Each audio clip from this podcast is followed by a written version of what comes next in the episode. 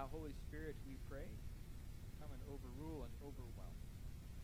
As we turn to the preaching of your word, we pray, Holy Spirit, overrule and overwhelm my mouth and my words, our lips and our ears. So that what is said and what is heard is in accordance to the word of God, within the will of God, for the glory of God and the exaltation of Jesus. Come and do a work in our lives. Be glorified, we pray. In Jesus' name. Amen. Amen. Please be seated. Well, today is Trinity Sunday. I can tell that you're overwhelmed by the gasps and awe.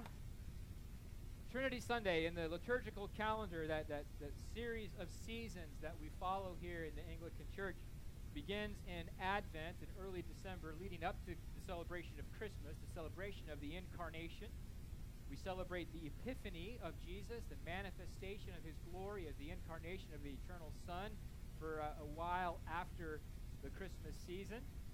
Then we kind of shift gears on Ash Wednesday. We step into Lent and we prepare during the season of Lent for the celebration of Easter, the crucifixion of the one incarnate, and the resurrection we work our way to the ascension, and at the ascension, the Son returns from whence he came. He goes back to the, the, the heavens, he sits at the right hand, and on Pentecost, the Holy Spirit is poured out.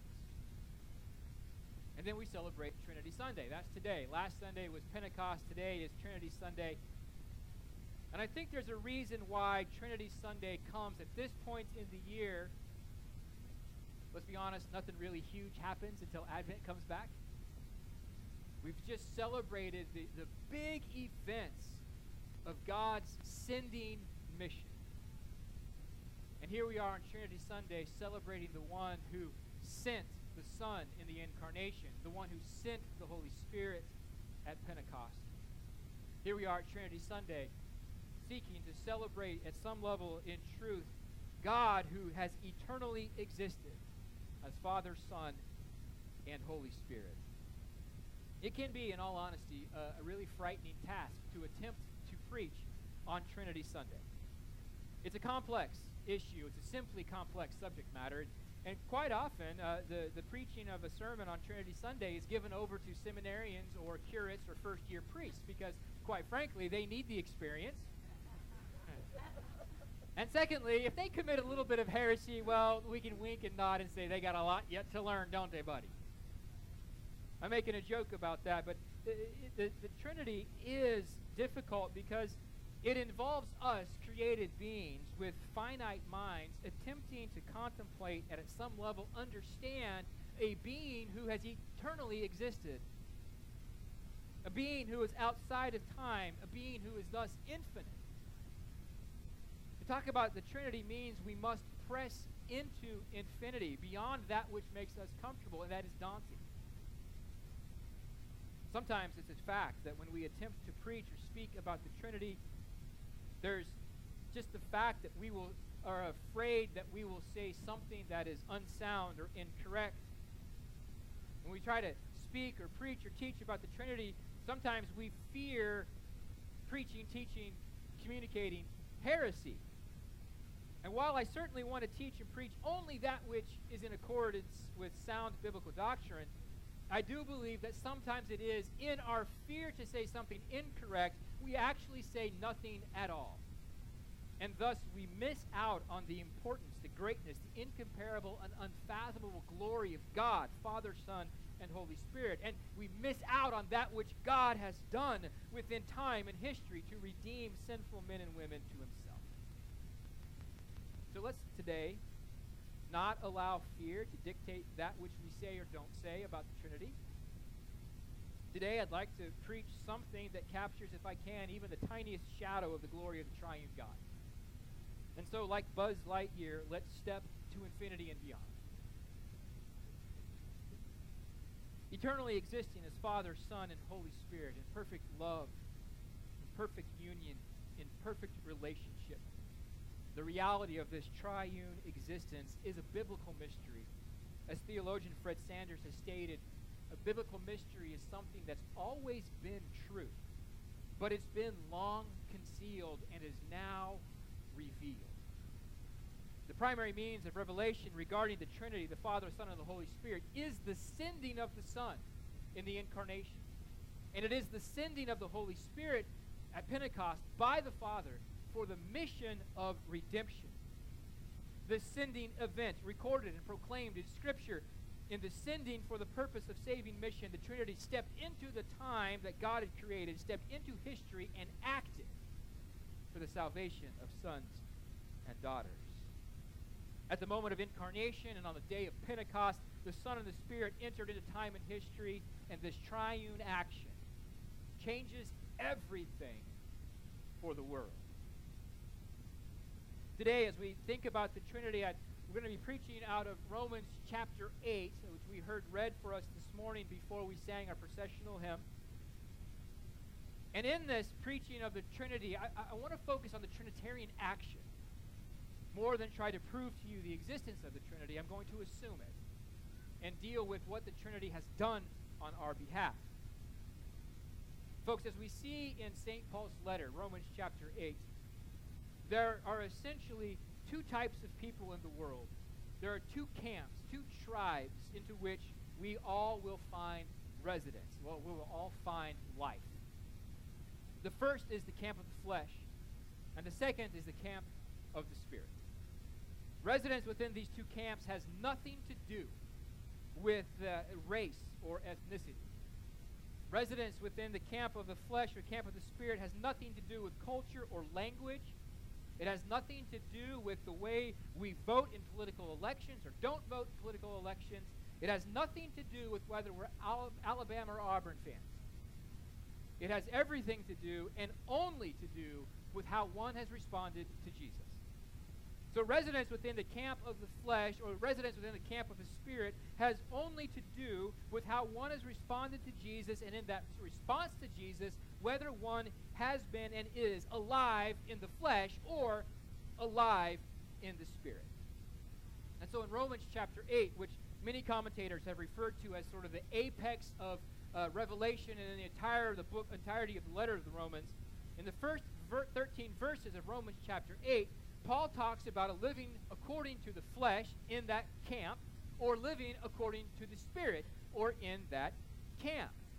And when he does this, Paul is making a declarative statement of fact as he distinguishes between non Christians, those who live according to the flesh, and Christians, those who live according to the Spirit.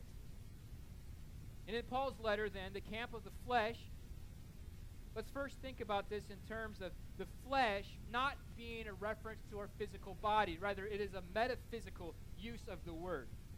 Flesh is not a reference to the physical body, and thus living according to the flesh is not about paying attention to the body's needs, such as food and water, exercise, and rest. In Paul's letters, his, his metaphysical use of the word flesh operates very much like St. John uses the word world. It's in reference to the sinful and fallen component of the universe, of cultures, peoples, and individuals aligned against God.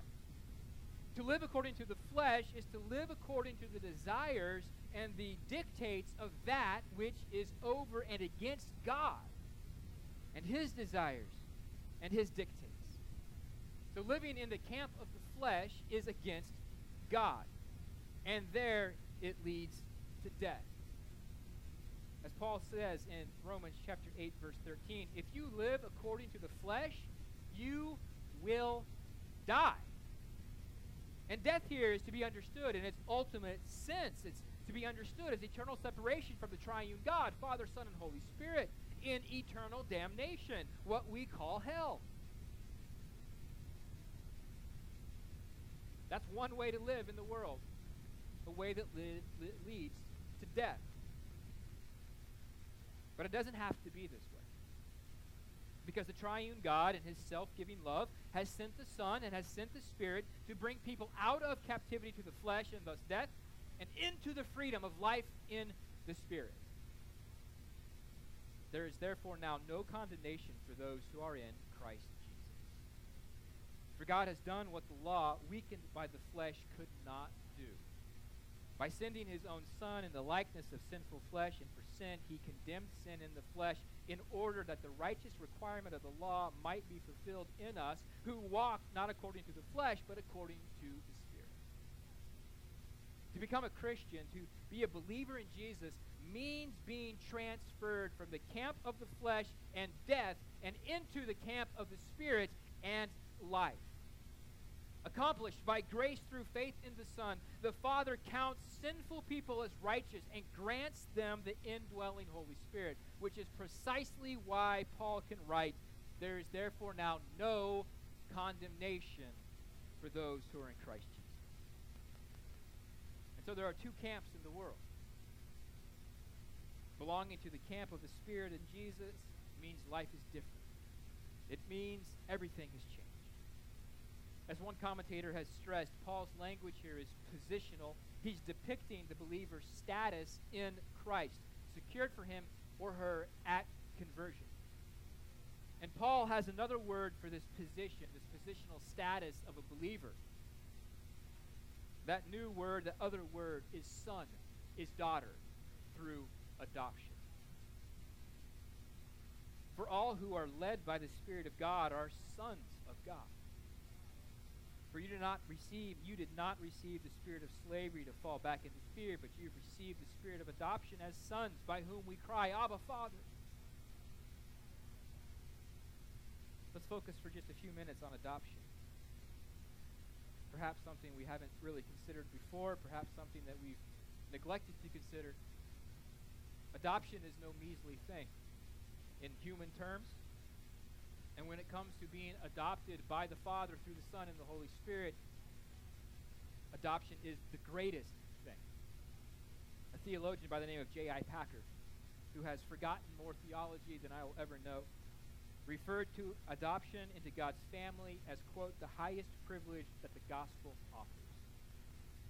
Another theologian by the name of John Murray, who wrote a book called Redemption Accomplished and Applied, he called adoption the apex of grace and privilege.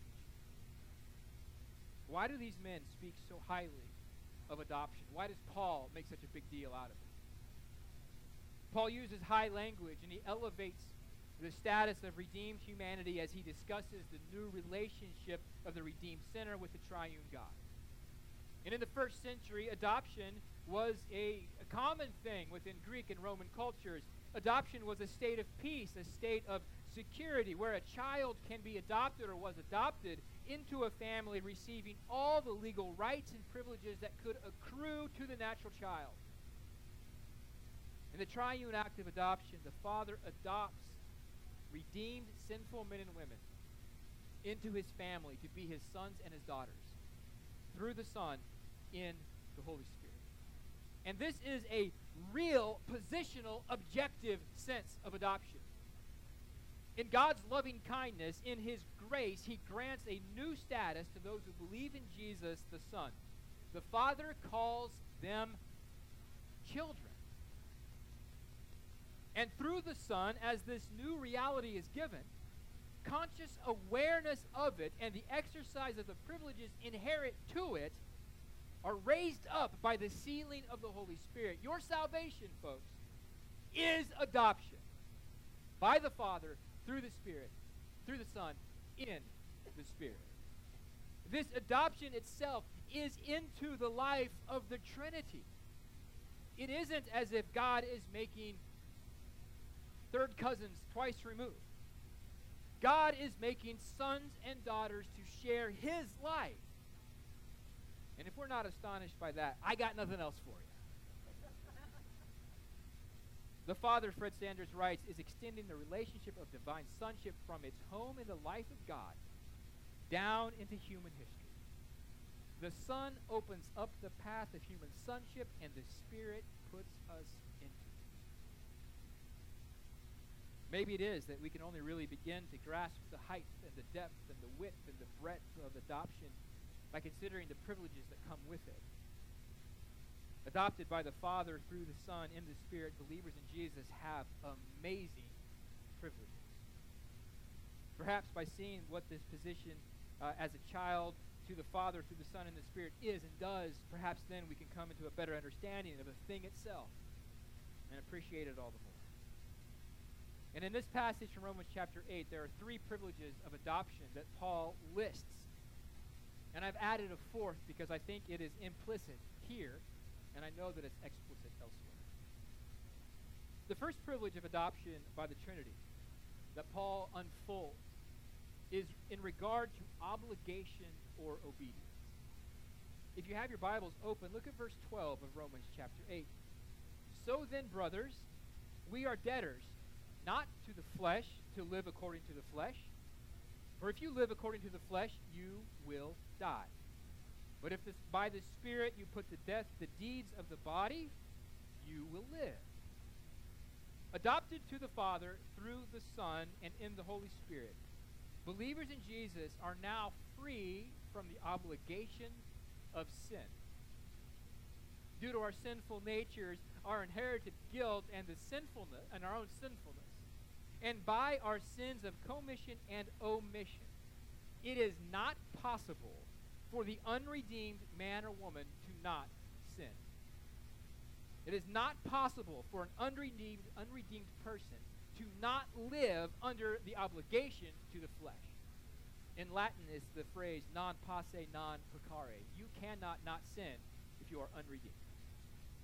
But for the son and daughter of God, there is a new and better way to be human as the Spirit comes to reside. In the power of the Holy Spirit, believers in Jesus are called into obedience to God. This process called sanctification. Paul says we are debtors not to the flesh to live according to the flesh. The implication is we are debtors to the Spirit to live according to the Spirit. And now, under the, the blood of Jesus, filled with the Holy Spirit, on account of that which Jesus has done, the penalty for sin is broken for all who believe, and for all who believe, the power over, of sin over life is undone. And so now, rather than being non posse, non peccare, now it is posse, non peccare. It is possible to not sin. We are free from the obligation of flesh, free to live in the Spirit, free, as Paul says, to mortify the deeds of the flesh by putting them to death only because you're adopted into God's family. Not because you're good enough to do it, because you can't, but because He can and He will, and He has given that which is necessary. That is a privilege of adoption. The indwelling Holy Spirit that makes it able for us to obey God and not the sinful flesh that kills us. What a privilege this is. From not able to sin to able to not sin through the power of the Holy Spirit. In adoption, believers in Jesus receive the gift of the Holy Spirit, and in the gift of the Holy Spirit, believers receive freedom and receive power. Perhaps we can begin to see why adoption is called a high privilege. The second privilege found in adoption is that of prayer. In Romans chapter 8, jump to verse 15. You did not receive the spirit of slavery to fall back into fear you have received the spirit of adoption as sons, by whom we cry, Abba, Father. Adopted to the Father through the Son and in the Spirit, believers in Jesus are elevated to a status that, quite frankly, is almost too great for us to consider. In what some consider to be the greatest application of the theology of Trinitarian adoption, believers in Jesus are given the status of sons and daughters and listen, they are given the freedom and privilege to speak to the Father as the Son speaks to the Father. When Jesus prayed in the Gospels, how did he address the Father? Abba, Father. Look at Mark chapter 14. When Jesus taught the disciples to pray, how did he say to address God in heaven? Our Father.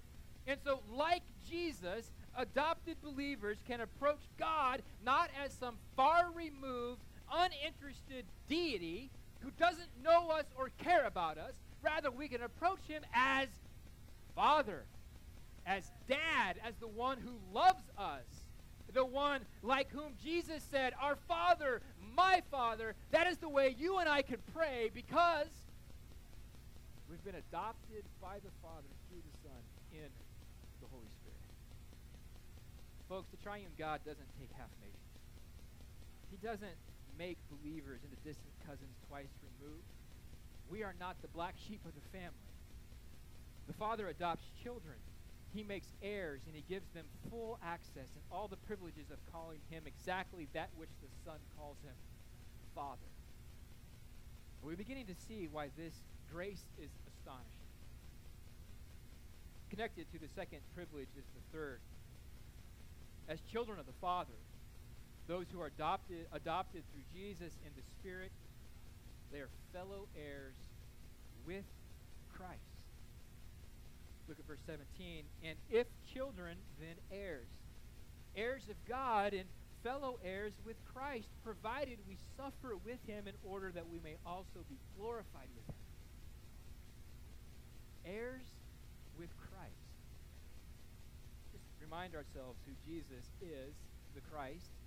He is the incarnation of the eternal Son of God, sent by the Father for redemption.